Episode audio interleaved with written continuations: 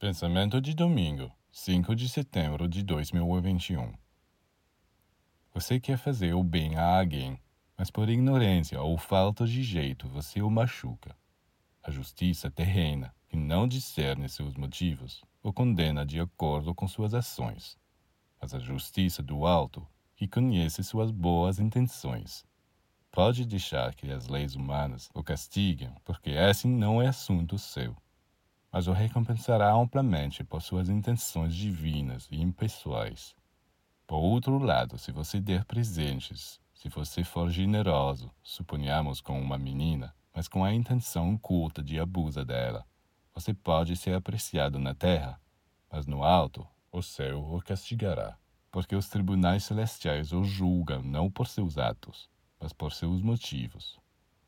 O reino dos atos e o reino dos motivos que inspiram os atos não estão sob a mesma jurisdição. Naturalmente, se seus motivos com seus atos forem divinos, sem culpa, você será recompensado de ambos os lados.